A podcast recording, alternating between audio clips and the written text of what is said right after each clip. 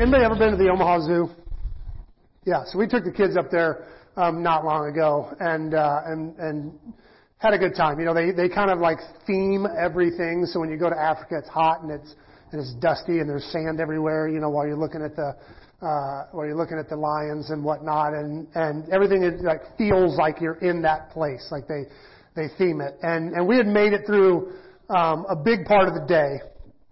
And to where we're down to we've only got 2 hours left. What do you guys want to see? And we're looking at the map and whatnot, like where do we want to go? And my kids wanted to go to the bug house to look at the bugs. And I was like, you know, we could also go to the Alaska and look at penguins. Like, we could do that. And they're like, yeah, with the bugs. And I'm like, yeah, but the penguins. And they voted me down, and we went to the bug house. And I got to be honest, I don't like bugs.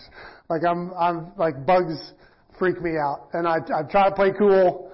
When Nessa and I got married, I was like so scared of spiders that she like had to kill the spiders. I don't like bugs. And, but my kids want to see the bugs, so we go into the bug thing. And it's themed, right? So there's dangly stuff hanging from the ceiling everywhere, and it's darkish and creepy. And we go to the first thing, and everything's in these little terrariums just on the walls and everything, like built in.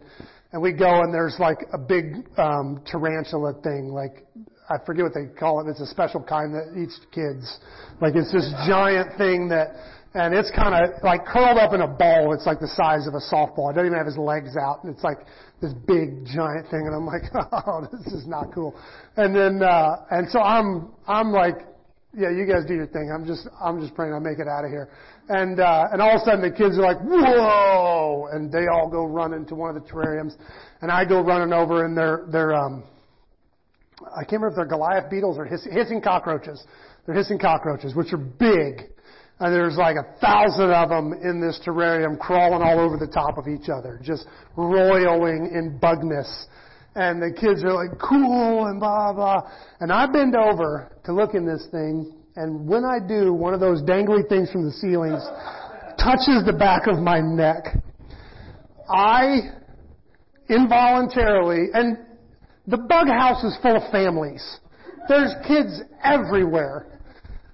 That big 4-letter word that they usually associate with a bomb comes flying out of my mouth at full volume. I throw my hat off, and I look up, and Josiah's standing there, and he doesn't know what's happening. He just knows Dad's having a freak out.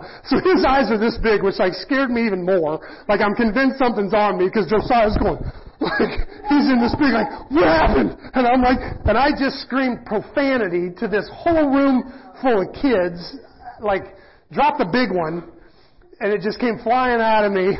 I run out of the room, literally run out of the room like I'm being chased. I get out to the lobby, and I'm standing there going, ah! And Josiah comes out like, you okay? I was like, yeah, I kind of freaked out there, didn't I? It was like big time. And so Dad went out and got a Slurpee while the kids looked at the bug house. Apparently I can't handle the bug house. But that actually will come into play in a little bit. I don't just tell that stuff to humiliate myself. But this morning we're coming up against another one of the major transition points in the book of Romans. Maybe like the transition point. And I know I've hammered this to death in this study, but I can't stress enough how important the structure of Romans is when you get to this chapter. Really, really important. This chapter starts with another one of Paul's great transition words. In the New Living, it says, and so. In the New King James, which I read in Bible college years ago, it says, I beseech you, therefore, this big therefore, which basically is a way of denoting an if-then scenario. If all of these things are true, then this is what comes next. There are several of these in this book. Most of them are what we call indicative transitions. If you want your theological word for the day, which is you're saying, if this is true, then this is true. Like that's what we call an indicative transition. But this morning is kind of, I said it's the big transition. This is what we call an indicative imperative. An indicative imperative transition. Which is just a fancy way of saying that everything before this is what is. It's the indicative. It's just the truth. It's Paul telling you how things are. Okay, And then the imperative is the word we use for command language. It's what you do because of the way things are. So anywhere in the book of Romans, there's an indicative imperative. I'm giving you the theology lesson for the day, the like seminary theology stuff. Anytime there's indicative imperative shift, it's basically because this is true, here's what you do. I don't know, I'm sure you've noticed my sermons are built on an indicative imperative. We talk about the Bible, we learn something, then we go, how do we respond to this? What do we do? What's the imperative based on what we've talked about today? How do we respond to this? All of Paul's books that are designed to communicate theology, some of his books are very intensely structured. In 1 Corinthians, he's dealing with problems. It's a response to some news he got. In Philippians, they had sent him a care package when he was in prison, and he sent like a thank you letter. So those aren't necessarily designed to be, even though there's a lot of theology in them, they're not designed to be a theological treatise. They're very purposeful books. But every book he wrote to be a theological treatise, there's an indicative imperative shift in the book. And theologians take these very, very seriously. In Galatians, it happens in chapter 5. Paul spends the majority of the book telling people that they're saved by grace and there's nothing they can do by working the works of the law to receive that. In fact, he even says in that book that if you're saved by grace and you turn back to follow the law, it can be detrimental. It can actually, you can fall from grace, whatever that means. Like it's and he spends this whole 5 chapters or 4.5 chapters saying, 5.5 chapters, saying there's nothing you can do to earn your salvation. And there were people who were saying you could, and he was arguing against those people. And then he shifts in the middle of chapter 5 and says, so I say, let the Holy Spirit guide your lives, then you won't do what your sinful nature craves. And it goes on from there, and everything after that shift is behavioral. It's the way you should live in light of grace. He lays out a list of clear behaviors that are evidence that you're living in the flesh. We call them the works of the flesh in chapter 5. And then he talks about a list of things that are indicative of living in the Spirit. We call them the fruits of the Spirit. And he goes on to tell, people how they should live in relation to other people and their struggles. He's talking about helping each other with their burdens and let each one carry his own burden. And then he said, then he says this, so let's not get tired of doing what is good. At just the right time, you'll reap a harvest of blessing if you don't give up. So Paul spends the majority of this book telling you that salvation has nothing to do with your behavior. And then he shifts to the imperative and says, therefore, live the way you should. It's an interesting shift. Now go and do good. Go and do that. Don't get tired of doing good things. In Ephesians, the transition happens in chapter 5 also. After 4 chapters of some really rich theology, Paul says this, imitate God, therefore, in everything you do. There's that therefore again. There's always this transition word in the middle of an indicative imperative shift. It says, imitate God, therefore, in everything you do, because you're His children. He goes on to say, live lives filled with love, follow the example of Christ, who loved us and offered Himself for our sacrifice, be a pleasing aroma. Let no sexual immorality, impurity, greed be among you. Such sins have no place among God's people. And this list of behavior continues to, husbands should act like this, wives should act like this, kids should act like this, parents should act like this.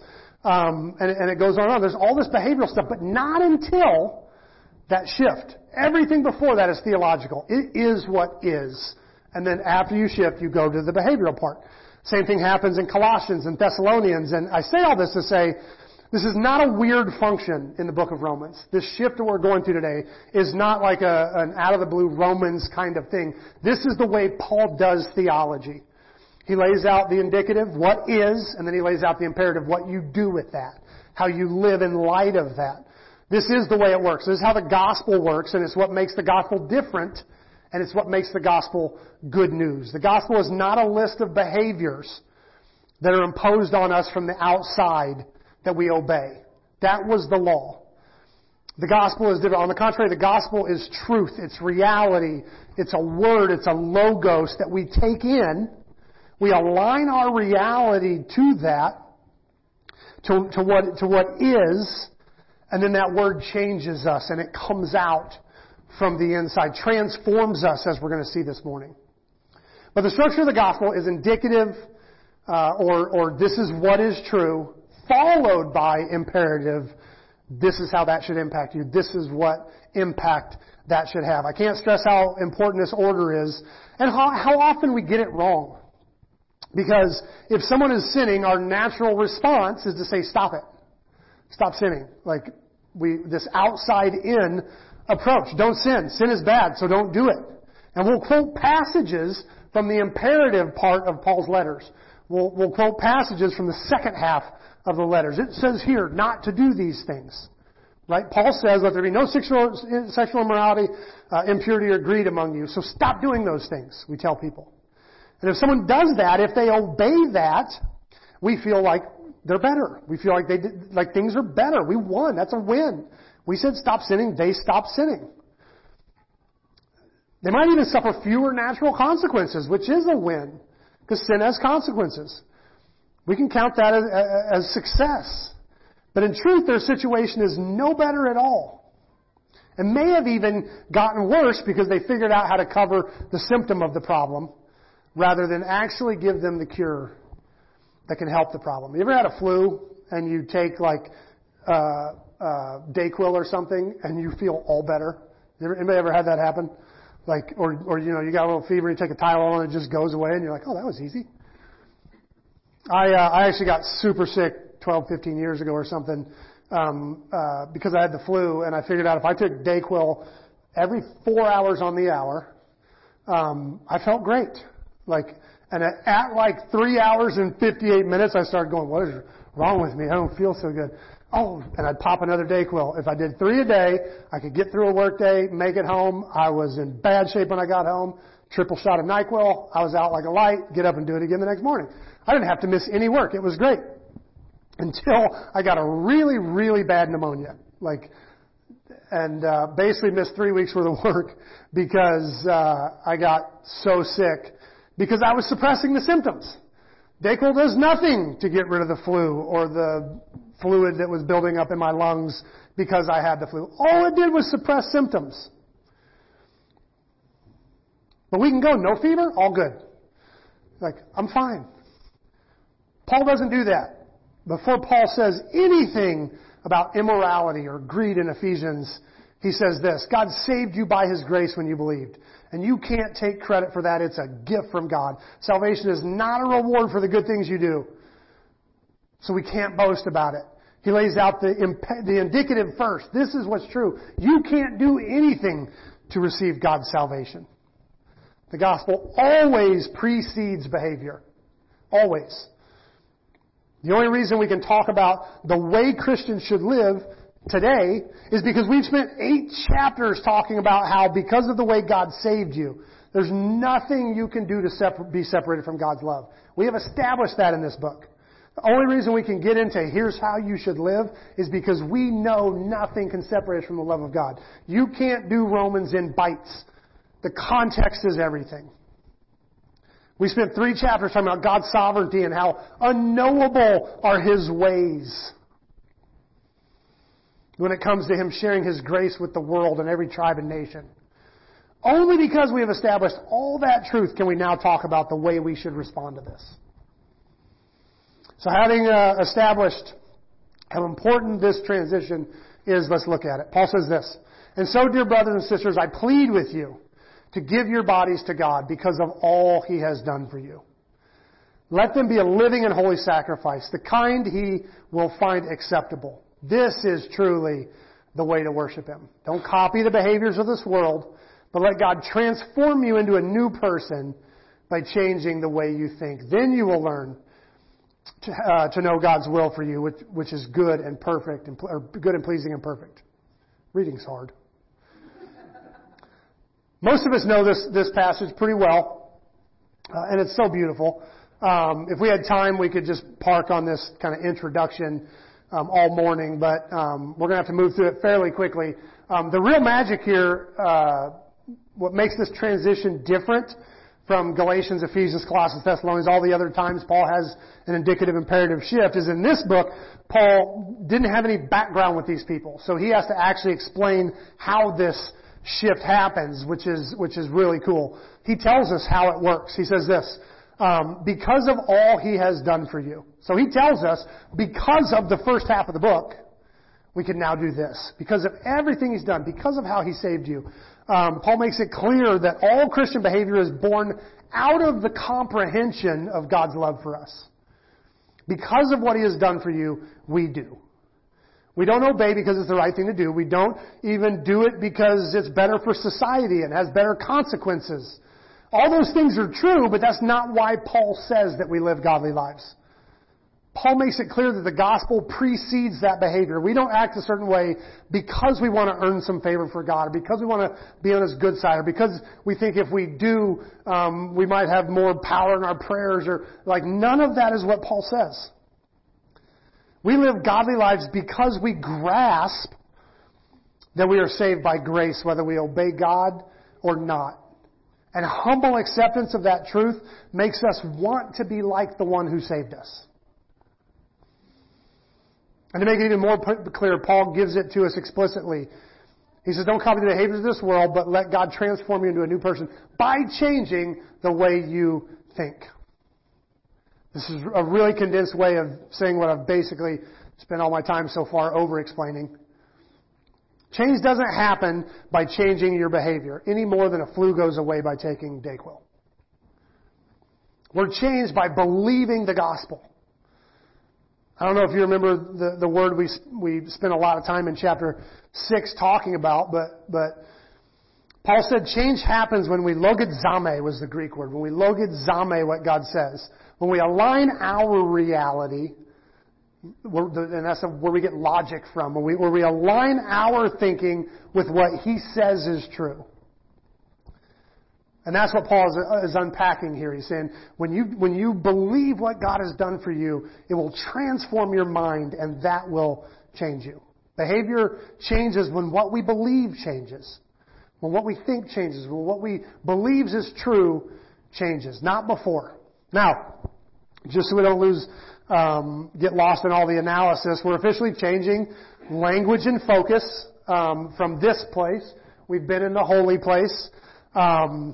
Verses 1 and 2 of this chapter are kind of the fulcrum, or we might say the veil between the holy place and the holy of holies. But now we're moving into a whole new part of the tabernacle. This was called the Holy of Holies. This is where the presence of God dwelt. And the high priest only entered here once a year on the Day of Atonement. Otherwise, they didn't go in the Holy of Holies at all. And the interesting part of that special day was the priest focused on himself and his own sins because he was going into the presence of God, and that was a terrifying thing. You didn't do that with sin. A couple people tried that, and they fell dead. And so from that point on, that'll scare you. So from that point on, the priest took it really seriously. They even wore bells that jingled, and they tied a rope around their waist. And if the people heard the bells stop jingling, they knew that guy was dead, and they pulled him out by the rope. Because nobody was going to stick their head in the holy place to see if the dude was still okay. Because that's a scary place. So they took this really, really seriously. They only went in once a year.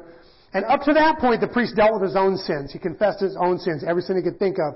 He made sacrifices. He cleaned up at the altar. He worshipped in the holy place. And then he went into the Holy of Holies. And what he did in there was cool. It had nothing to do with him. What he did once he was in the holy place was he turned around and he pronounced blessing on the people. He would bless their upcoming year. He would confess the sins of their past year. Everything that happened in the holy place was about others. It was when his time in the tabernacle went from being him-focused to outwardly focused. And so that's the shift that's happening here. The Holy of Holies, standing in the full presence of God, he focuses and shifts from himself to others. And we're making that exact same transition this morning. We've been focused on our own sin, our own relationship with God, our own understanding of his grace, our own understanding of our how we get cleaned up in his presence. And now all of a sudden, everything goes outward. From the rest of the book, we're not looking at ourselves. We're not even necessarily looking at God so much. We're saying, how do I live this out in the world? And here's how it starts. Because of the privilege and authority God has given me, I give each of you this warning. Don't think you are better than you really are. Be honest in your evaluation of yourselves, measuring yourselves by the faith God has given us. Just as our bodies have many parts, and each part has a special function, so it is in Christ's body. We are many parts of one body, and we all belong to each other. In his grace, God has given us different gifts of doing certain things well. So if God has given you the ability to prophesy, speak out with as much faith as God has given you. If your gift is serving others, serve them well. If you're a teacher, teach well. If your gift is encouraging others, be encouraging. If it's giving, give generously. If God has given you leadership abilities, take the responsibility seriously. And if you have a gift for showing kindness to others, do it gladly. This is one of my favorite passages of Scripture. I think I say that every week.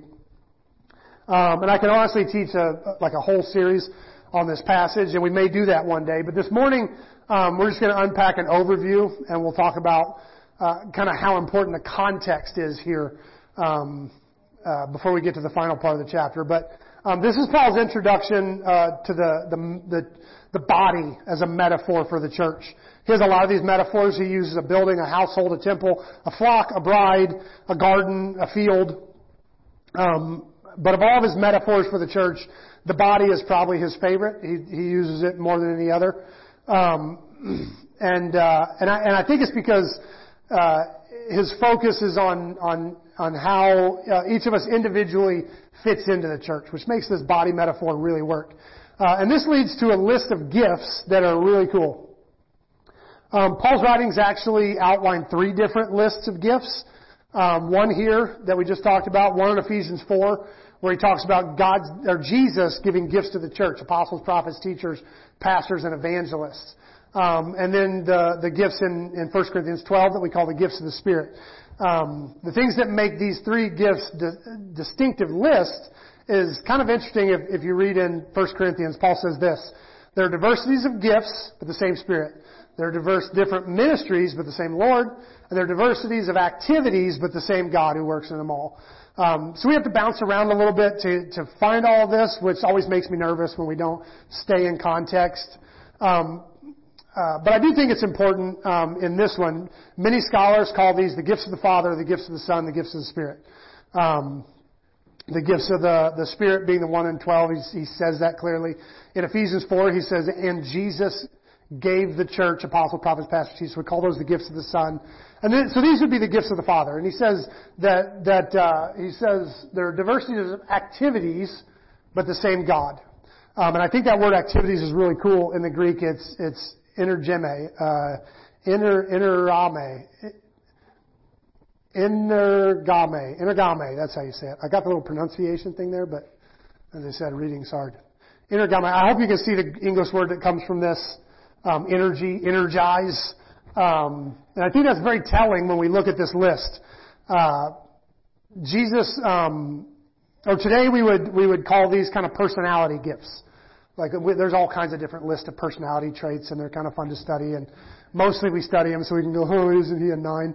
Like, that's what we normally do with them. But it's kind of fun to do and be able to tag, you know, people and see similarities in people's personalities. But so these aren't so much jobs there or responsibilities or even necessarily the stuff that we're really good at. These are the things that energize us. These are the things that bring energy into the church, really. So, and prophecy. Some have no trouble speaking truth on behalf of God. Some people have no trouble saying, God gave me a word for you. Or even quoting the Scripture that way. Like, God, these are the people who can confront us and call us out to something higher and better. And this is a really important gift. And some people, if I have to confront somebody, I have to take a nap afterwards. It's like a lot. Like, I'm not super confrontational. In fact, my kids tease me sometimes because they'll like, Dad, I don't know what to do, blah, blah, blah. And I'll sit down and analyze it for an hour. Well, if you do this, this could happen. If you do that, that could happen. Would you just tell me what to do? I'm like, oh, no, I don't do that. Like, that's too much for me. But there are people who are gifted at that. When they have to confront somebody, they come home, like, energized. Like, whew, I feel better. I got that off my chest. Like, and that's a good thing. Some people would die if you asked them to get up and speak in front of people. I have people like that. Like, hey, do you ever want to teach? Like, oh, like you see them almost faint when you mention it. Like, but doing physical work or cooking a meal or setting up chairs comes totally natural to them, and they feel energized when they get to do it. Like, they love serving and having the opportunity to serve. Teaching's one I'm pretty comfortable with. And even though I don't really know how to explain teaching, partially because it's just what happens. I can't figure out how everybody doesn't do it. Like, I'm often surprised to find out that people don't automatically break things down into digestible pieces that can be explained. Like, It comes so naturally to me. I can't learn anything new. I can't learn anything at all without thinking, how would I teach that? Like anytime I learn something, I can be working on a car. I'm like, how would I explain that to my sons? Like, how would I explain how to do this? Like, it's just what happens. Encouraging others, on the other hand, is very difficult for me, which is a super bummer because I love encouraging people. And I call them cheerleaders. I want to be a cheerleader. Like, I want to walk in the door and tell my kids, you're amazing, you're awesome, like that. I love people that do that, that just bring up the atmosphere of a room because they're so encouraging. These people are amazing and I love them. And every time I try it sounds empty and patronizing. Like, you're great. Like, yeah, you didn't say that very well. Like I'm trying to be. I don't know why that doesn't work. In fact, I had a situation with one of my sons. He was kind of in a crisis moment, and he came to me and shared it with me, which was an honor. I was glad he shared it with me, and I started analyzing it. Well, here's how you got yourself here, and here's what you can do now. There's some steps you can take, and blah blah. And he starts crying and says, "Would you just shut up and hug me and tell me everything's going to be okay?" And I was like, you probably want to talk to your mom. I hugged him, but I was like, that's just not what I'm good at. I don't know if you've seen the video, I probably should have showed it, but it like zooms in on the bottom half of this woman's face. Look up the nail or something, I think it's called. And, zooms in on this woman's face. She's like, I don't know, there's just like so much pressure and there, it's always there. It never goes away. And it's just like, I can feel it in my head and it's just unrelenting. And her husband's like looking at her and kind of nodding and the camera pulls back and she has a nail sticking out of the middle of her forehead. And he goes, if you took the nail, she's like, it's not about the nail. Would you stop trying to fix it and just listen to me? He's like, but I think it is though. I think it's about the nail. And she's like, would you always do this? Blah, blah, blah. He's like, fine. And she's like, I don't know, it's just like this pressure right in my head. And he's like, yeah, I'm that guy. I'm like, can I pull the nail? Like, that's all I want to do. But some people are like, they're energized by being encouraging and you can tell it just comes so naturally to them. And I love those people. And that's how I know these are like wired in us because I want so bad to be that guy. And instead I analyze and teach. The gift of giving is another one of the reasons, I don't like teaching tithing as a strict 10%, everybody does it across the board kind of thing. I think it hurts and hinders those who are wired to give. If you teach a giver that they're supposed to give 10%, they're like stifled because that's what energizes them, man. I want to help. I want to give. And we all have a responsibility to be generous, to be giving. But those who are energized by it and wired for giving need to give more, honestly. They don't need it as a spiritual discipline. They need it as this is how you fit into the body. You're one of the people God wired and hopefully gifted to support the move of God and the work of God. It's how they fit. Leadership is so important. It's one of those things that I think we're kind of messing up right now.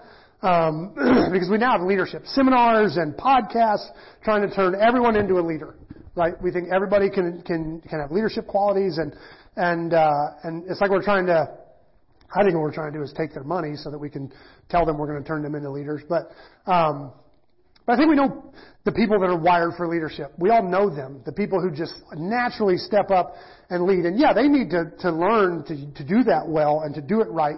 But there are people God wired for it. And like having a lot of kids, like we know the ones that like the leaders and the followers. It's super easy. And neither are better. They're gifts. They're gifts. Some people can lead well and they're drained by it. Like they have to run something and they're competent and they can do it. And everything goes great, and then they go home and sleep for a month because they're like, that was so much work. People are energized, that Greek word, by it. Compassion, some call it mercy, some call it empathy. This is the ability to put yourself in someone else's shoes and to use that awareness to inform your response to them and meet them where they are with the gospel, as well as with help and connection and everything. To feel what they feel and treat them accordingly. That's this gift of mercy, of compassion, of empathy.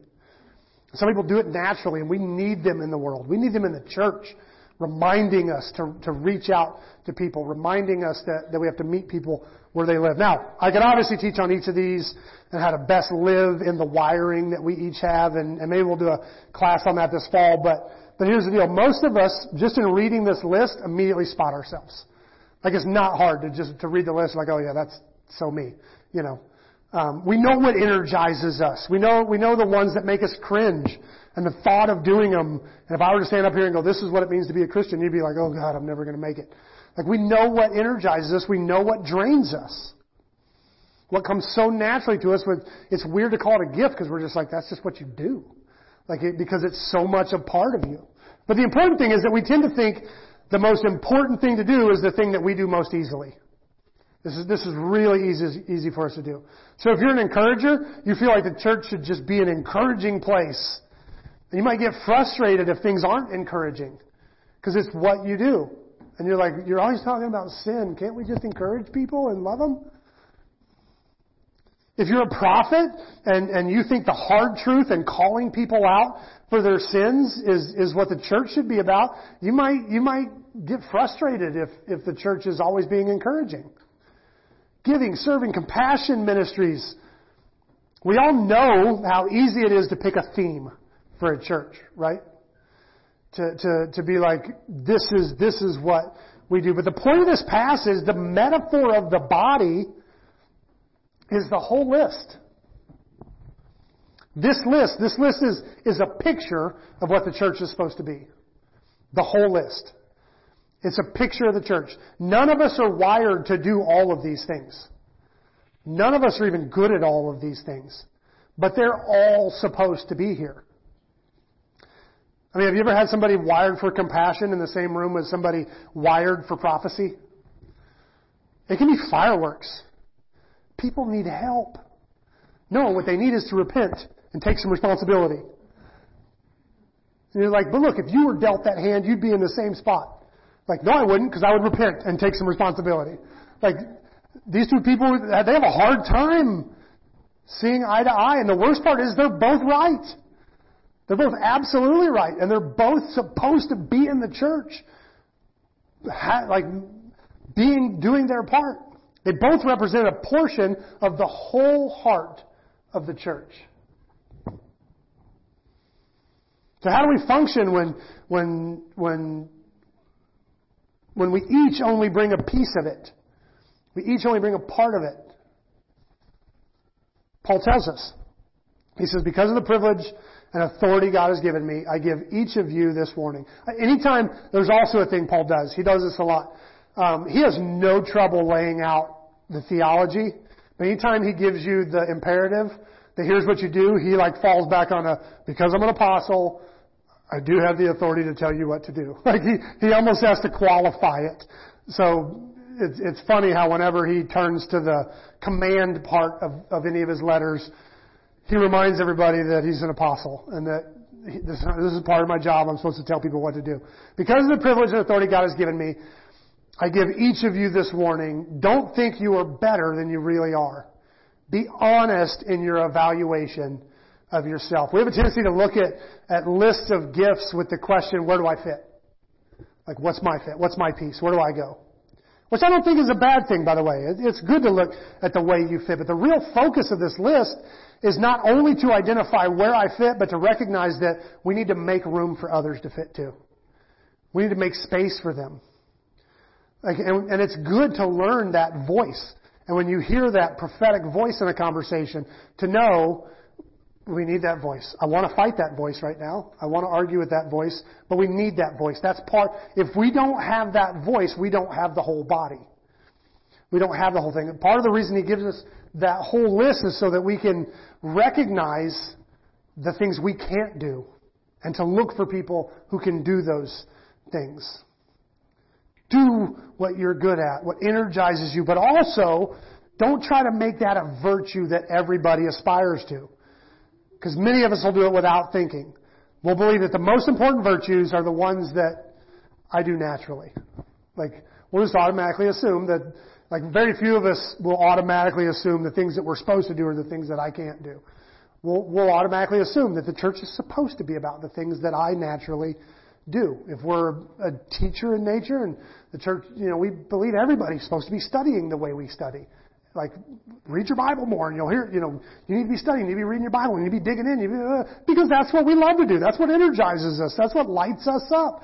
Like, man, if that's how I connect with God, and every time I study the Bible, like, I come out lit up and energized, of course I'm going to come here and go, read your Bibles more, study, do this study, do that study. I can't believe you don't study. How can you not feel what I feel when I do it? And somebody's like, I just want to set up chairs. I feel so good when I set up chairs. Like, and we criticize that like they're not growing and discipling being a part. I'm so far off my notes, sorry. In the back. He'll find me. And this can affect our discipleship. At least our metric or the way we measure discipleship. Because we can believe that a mature Christian would do this. And my spouse and my child don't do this, so they aren't maturing. They're not growing in discipleship. And that can bug us. When they might be growing in things that God gifted them for that just aren't important to us. They're different. Now, I do have to be honest, there are some people who will go the opposite way. There are some people who will assume that everybody else's gifts are important, and I'm never going to live up to those. I can't do those. So, there are people that feel like everybody should have my gifts. There's also people who feel like, I'll never live up to the cool gifts, blah, blah. But Paul's main advice in this passage is stay in your lane. Stay in your lane. Do you. Do what God gifted you to do. Find your fit in the body. You are not the body. You are a part. You are needed, but you are not the body. You're not the whole thing. I'm not the whole thing. Now, let's talk about the context here, because this makes the context really important. Remember, we ended last week with this big, explosive declaration about God's sovereignty. How great are God's riches and wisdom and knowledge? How impossible is it for us to understand His decisions and His ways? Like, Paul, in the middle of this theological treatise, is like, and this is too amazing. He ended chapter 8, I don't know if you remember, with like, how do you respond to such great things as this? Like, I don't even know how to stomach this kind of love. Now he's doing it again. How great are God's ways beyond knowing? And this was after talking about Elijah and the 7,000-person remnant that Elijah knew nothing about. We talked about how Elijah thought the whole thing was on his shoulders. His depression was rooted in thinking that his story was what mattered. And God's cure for his depression, for his struggle, was to remind Elijah that he, God, was sovereign. And had this whole team worked out. And Elijah didn't have anything to worry about. That's important context for this passage, because Paul is saying, don't think of yourself more highly than you should. Don't be an Elijah. Don't feel like this whole thing is on your shoulders. It's not all about you. You have a team. There's a body, and you're only part of it. So do your part, but don't feel like you carry the weight. Now, that's the backstory part of the context for Romans 12. The really powerful piece of context for me is this.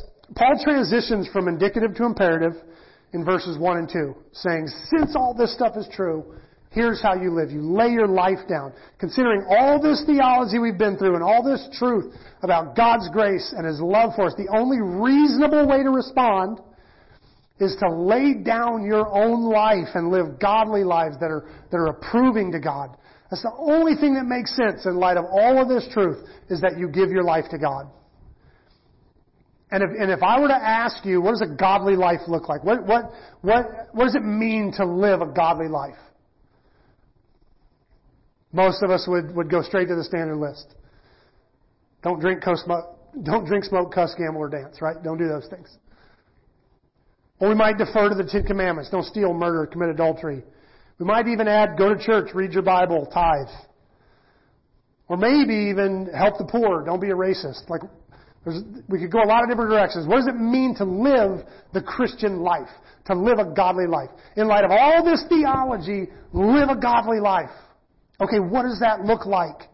And before Paul gets into any of that, before he mentions any of the do's and don'ts, after telling them to give up their lives as a living sacrifice, holy and acceptable to God, the very first thing he says is find your people. That's step number one. You don't live a godly life alone. He tells us to lay down our lives as a living sacrifice. Step number one, you're part of a body. Get in it. Do your part. Like, you cannot live a godly life. There are no do's and don'ts that don't start with this. That don't start with find your people. Be in a body. The very first thing he says a Christian should do to live like a Christian is to find their fit in the body. Figure out who they are, figure out who you are, and figure out how that fits into the greater scheme of the church. Now, remember we had that weird move from the clarity of the horizontal gospel, this is what is, in chapters 1 through 8, where everything was about our individual relationship with God. That's easy. Like, you got to kind of keep it straight. This is not about other people. This is about you. This is about your relationship with God. But that's clear. Then you got the ambiguity we got into in chapters 9 through 11, where it's like, how does God work with groups of people? When he says he judges groups of people, he benches whole groups of people, but we're still individually responsible for God. That was weird. We didn't know how to do that. And now we're seeing these two things start to combine a bit. As Paul says, the first commandment, the first ethic, the first imperative is that you realize you're not Elijah. Don't think of yourself more highly than you ought. You cannot do this alone. There is a whole list of things that the church should be, and you are not all of them. So go get to know yourself, figure out who you are, and then figure out how that fits. Now, I do have to say this. I told you that this is one of my favorite passages of Scripture. If you haven't been here for a while, or if you have been here for a while, you know I talk about this often, but we're kind of formed around the four broken relationships in Genesis 3. Adam and Eve sinned and they immediately felt shame for the first time ever. They weren't comfortable in their own skin. They felt the need to hide and be false. The relationship with their own self was broken. They wanted to cover up. They were not comfortable with who they are. Shame entered the human story. Then God shows up and they hide. It never happened before. It never needed to happen before. And God immediately spotted the difference, and he asked, what are you doing? Did you do what I said not to do? The relationship with God was broken. It was not the same way that it had been. God calls them out, and Adam immediately separates himself from and blames the woman that one chapter ago he was saying, this is bone of my bone, flesh of my flesh. The two are going to be one. He didn't even want to think of himself as two people from this person. And now all of a sudden, because of this change, the relationship with the other is broken. Something's different. He wants to create distance and separation. And finally, God told him what life was going to be like now. Marriage is going to be hard. Having kids and raising kids is going to be hard. Work was going to be hard. Things are going to fight against you like thorns and thistles, and you wonder why nothing ever goes right. That's proving the Bible is true. Our relationships with our vocation, our calling, was broken. What we were made for was now going to be hard. Now, I don't know if you see the mending that's happening here in chapter 12. But the place that Paul goes immediately after spending 11 chapters, talking about how God fixed our broken relationship with him, he says, figure out who you are. How you're wired, what energizes you. Be honest with an appraisal of yourself. Take off the fig leaf and get to know you. That's step number one. He says you need to heal the broken relationship with you. Stop trying to have somebody else's gift. Stop trying to be somebody else. Who are you? And then figure out how that fits with others. Figure out how that fits with other people's gifts. You're part of a body. You're not alone. You are supposed to fit in. You weren't saved to be alone. Learn to be one again. And we see healing starting to happen in the relationship with the other. And that comes with do what you were made to do. Do your part. Make a difference. Answer your calling. We start seeing the relationship with our vocation being healed. As soon as our relationship with God is redeemed, we find Paul telling us to get to work on the other three broken relationships. And this is formative to us at Open Table. Paul wraps up this chapter with a list of what the Christian life should look like. Finally, after 11 chapters of theology, 11 and a half chapters maybe, we finally get to the real ethics, the do's and don'ts, which I know many of us have been waiting for. Like, tell me what to do. Okay, fine, all this is true. Tell me how to live. Enough with the dry theology. Give me some homework. Send me home with something to do, and I'll get to work on it. And here's how that list reads. Don't just pretend to love others. Really love them. Hate what is wrong. Hold tightly to what is good. Love each other with genuine affection, and take delight in honoring each other. Never be lazy, but work hard and serve the Lord enthusiastically. Rejoice in our confident hope. Be patient in trouble, and keep on praying. When God's people are in need, be ready to help them. Always be eager to practice hospitality. Bless those who persecute you. Don't curse them. Pray that God will bless them. Be happy with those who are happy. Weep with those who weep. Live in harmony with each other. Don't be too proud to enjoy the company of ordinary people. And don't think you know it all. Never pay back evil with more evil. Do things in such a way that everyone can see you are honorable. Do all you can to live in peace with everyone. Dear friends, never take revenge. Leave that to the righteous anger of God. For the Scripture says, I will take revenge. I will repay them, says the Lord. Instead, if your enemy is hungry, feed him. If they're thirsty, give them something to drink. In doing this, you will heap burning coals of shame on their head. Don't let evil conquer you, but conquer evil by doing good. Now, please remember, this is the first imperative of this book. These are the commands. This is the first time Paul gives us any commands at all. Up to now, it's been mostly about what God has done for us. Right? He sent Jesus. He saved us. Chapter 8 says, He foreknew us, chose us, called us, saved us, glorified us. He sent the Israelites aside so the door could be opened to us Gentiles. God has done it all. And since God did all that, our only reasonable response is to live the good Christian life. Right?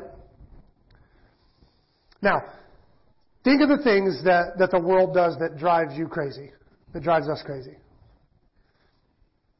Focus on the ones that really bug you. Maybe it's their language and profanity, or maybe it's their sexuality and all of its deviant expressions, or power and control at the expense of other people's freedoms, or maybe it's just the general resistance to God and His message. Whatever it is, whatever really equals the behavior of the world to you. The stuff you don't do because Christians don't do that. If we're honest, the stuff that we judge. Think of that list. I'm going to read Paul's list of commands again. I want you to do two things. First, does your list sound like Paul's? Does your definition of the good Christian life sound like this? Second, ask the questions, do we as a church have a single leg to stand on when we judge the world? Bear in mind, Paul says, for the time has come for judgment, and it must begin in the household of God.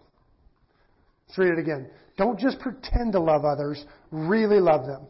Hate what is wrong. Hold tightly to what is good. Love each other with genuine affection, and take delight in honoring each other. Never be lazy. Work hard and serve the Lord enthusiastically.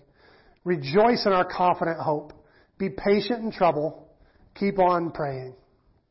When God's people are in need, be ready to help them. Always be eager to practice hospitality.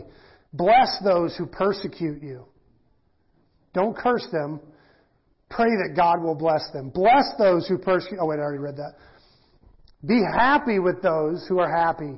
Weep with those who weep. Live in harmony with each other. Don't be too proud to enjoy the company of ordinary people. And don't think you know it all. Never pay back evil with more evil. Do things in such a way that everyone can see you are honorable.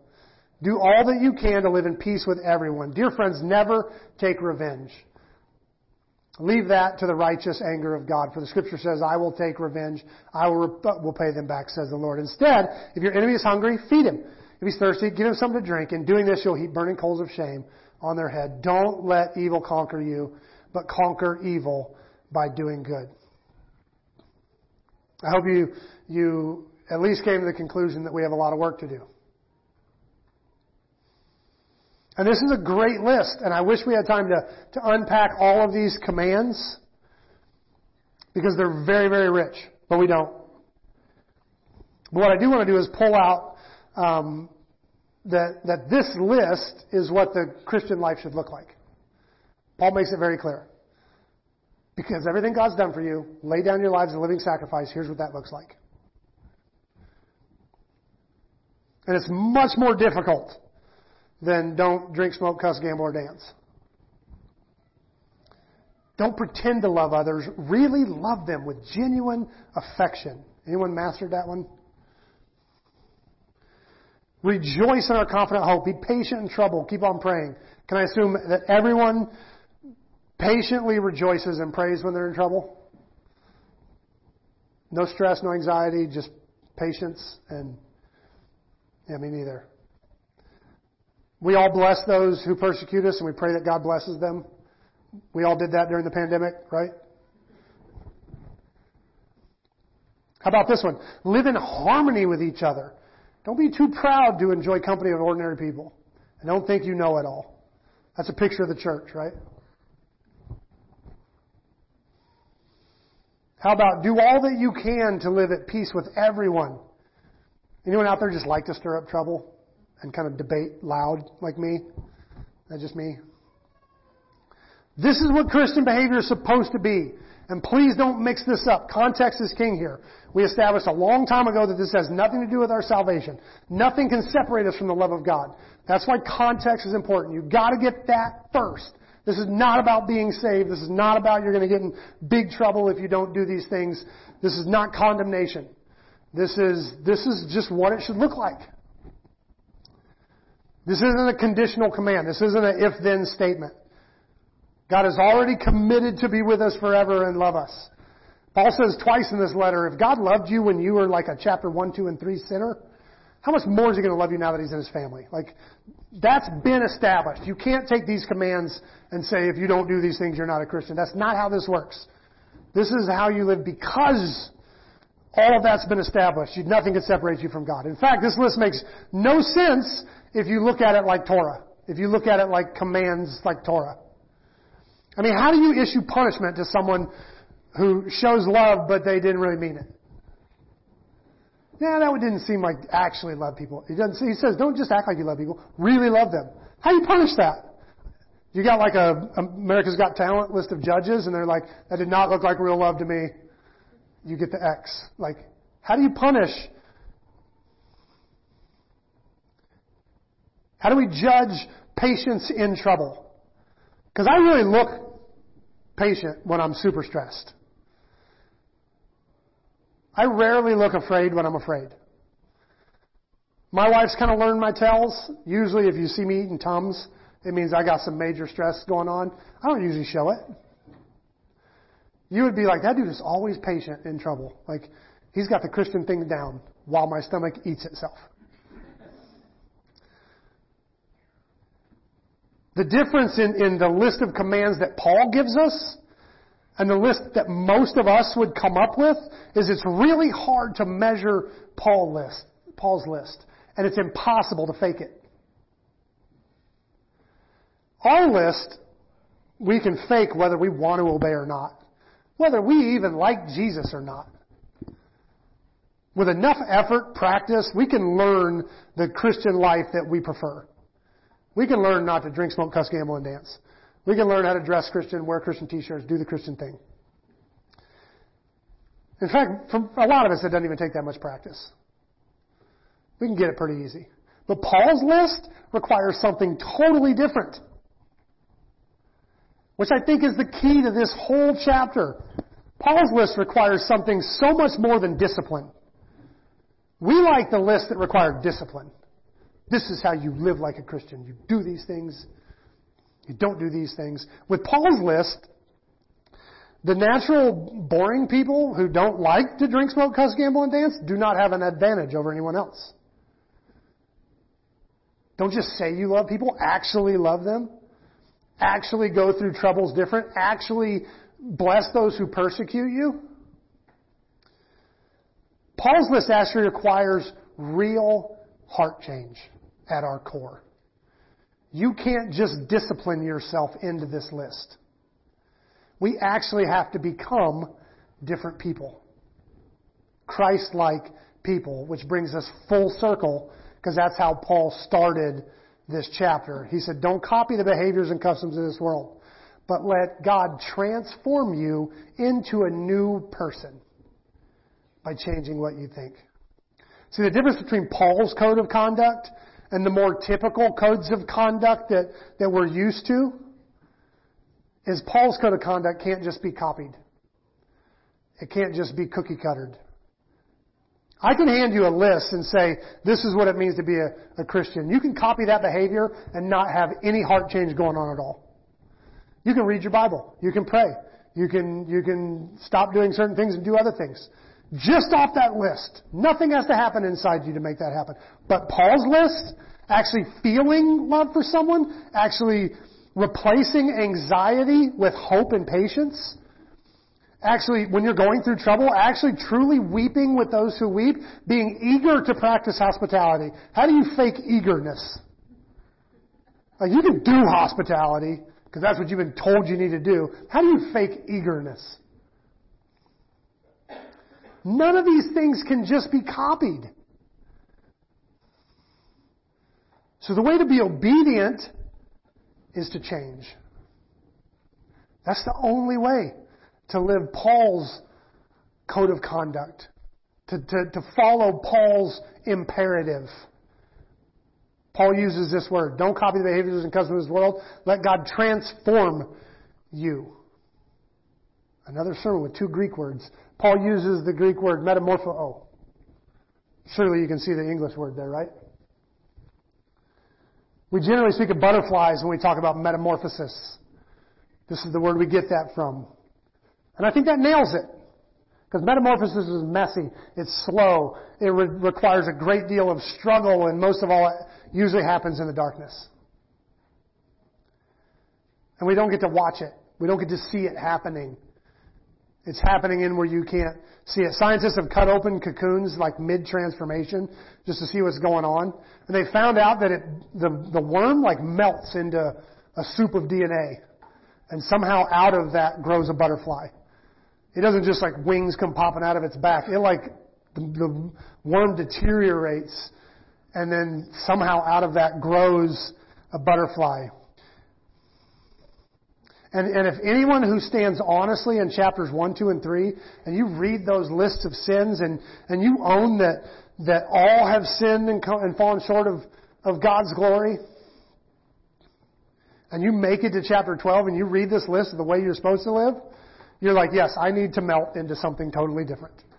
The me that stood in chapters 1, 2, and 3 and said, yeah, I love getting angry. Yeah, I love fighting and bickering. Yeah, I put a list up that week of my favorites. And you're like, this is what I'm going to be? Yes, you're going to need to get rid of me and transform me into something completely new. And that's exactly what Paul invites us to. He said, yes, there's a way you should live. Yes, there is a call to be holy like your Father is holy. Yes, there is a good Christian life. And if you're going to live it, you're going to need to change. To go through metamorphosis. And that's the real invitation of this chapter. So how do we respond to this? The worst part of the insect house in Omaha was the fact that it was all reflex. It was me. The real me. I'm actually afraid of a lot of things, but I'm mostly afraid of fear. And so anytime I always push back against my fears with activity. I'm afraid of snakes, but I catch them all the time. I pick them up and I handle them because I'm afraid of them and I don't like being afraid of things. I've learned to kill my own spiders. I catch them and handle them and deal with them now. For the same reason, I don't like being afraid. But I manage my fear from the outside. Usually when I'm handling a snake, my inside is screaming and going nuts. Like on the inside, nothing's changed. Likewise, I'm fairly careful with my language. I love a good cuss word, don't get me wrong. I use them for shock value sometimes, or just to be edgy, or for emphasis if I'm talking to somebody who gets it. When I come home and asked her how my day was, I said I had a bad day. That's very different than if I put a different adjective in front of day. And she knows the difference. Like, ooh, that must have been a really bad day.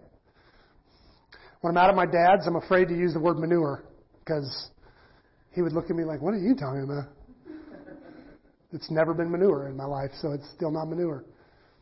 But I don't cuss around kids, at least not other people's kids. And I can usually read the room to see if it's appropriate. I have plenty of friends who would freak out if they heard me say a cuss word, because they never have.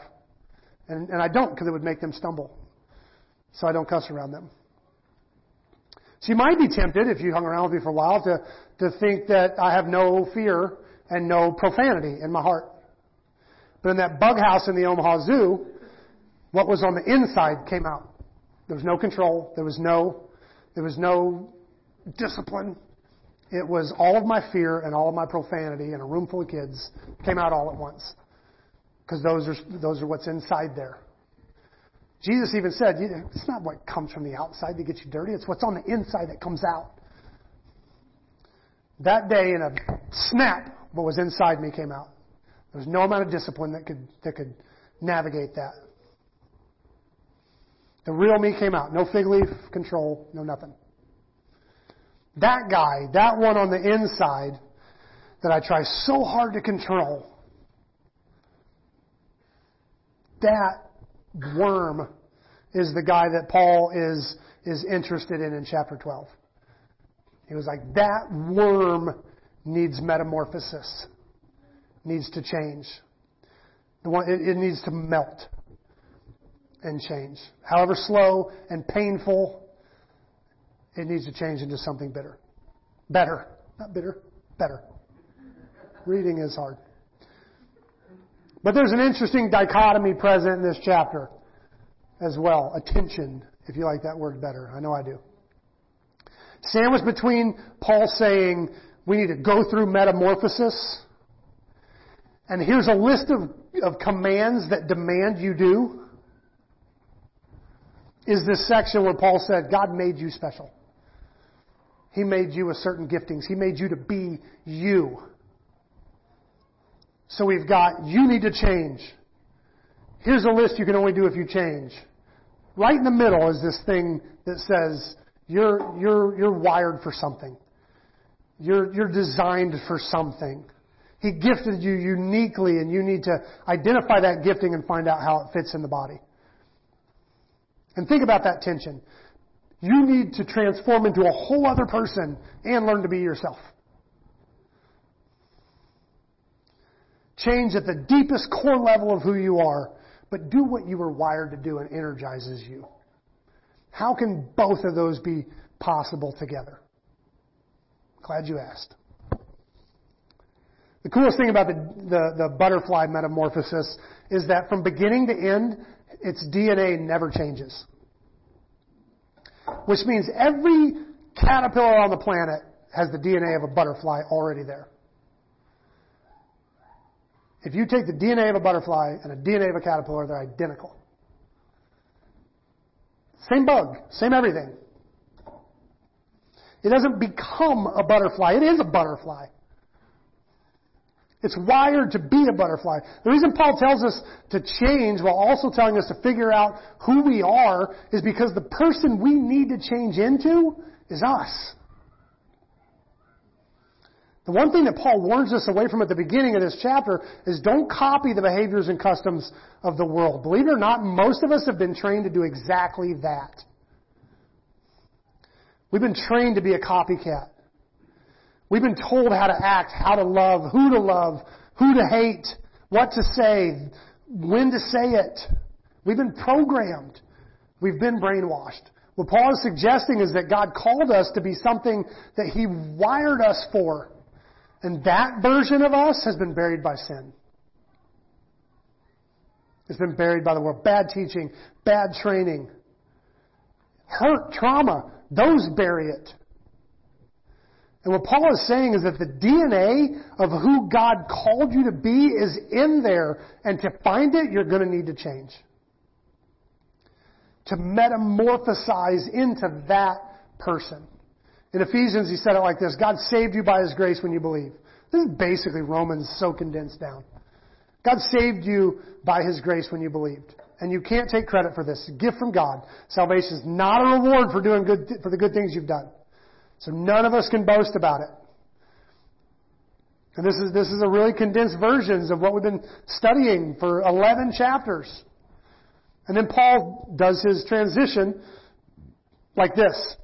For you are God's masterpiece. He created us anew in Christ Jesus so we can do the good things He planned for us long ago. Here Paul says that we've been made new so that we can do something very old. He's made us brand new so we can do something He wired us for a long, long time ago. We need to change into ourselves. So the way that I'd love to respond to this message is actually written in our vision statement. Our vision statement reads like this: Open Table Community Church is a community organized by and around the Word of God to cooperate in the mission of God of furthering the kingdom of God. We accomplish this by gathering in worship together around a common teaching and a common table, by living in fidelity to Christ and one another, and by working hard to bring reconciliation to the four relationships broken by sin in the fall. So maybe using this chapter as a model, take inventory of the four relationships in your life. How's your relationship with yourself? Are you in touch with how God gifted you? Do you know what energizes you and makes you feel like this is what I was wired for? Do you know who you are? Have you assessed past trauma and pain that you still carry? Have you confessed and repented of past sins? Have you worked to bring reconciliation to that relationship? How's your relationship with God? What's your prayer life look like? Are you hiding? Are you taking time with God? It's hard to have a relationship when you don't take time with each other. How about others? Are you harboring unforgiveness? Are you fostering healthy relationships? Are you investing in the relationship with others? Are you forgiving? Are you showing up for your people and calling them when you need help? What about your calling? Are you doing what God made you to do? Either at work or in ministry or maybe even just in your own relationships or in your neighborhood. Are you just living to survive or are you living on purpose? And don't let the answers to any of these questions make you feel condemnation. We've dealt with that. That's gone. That's not what this part of the book is about.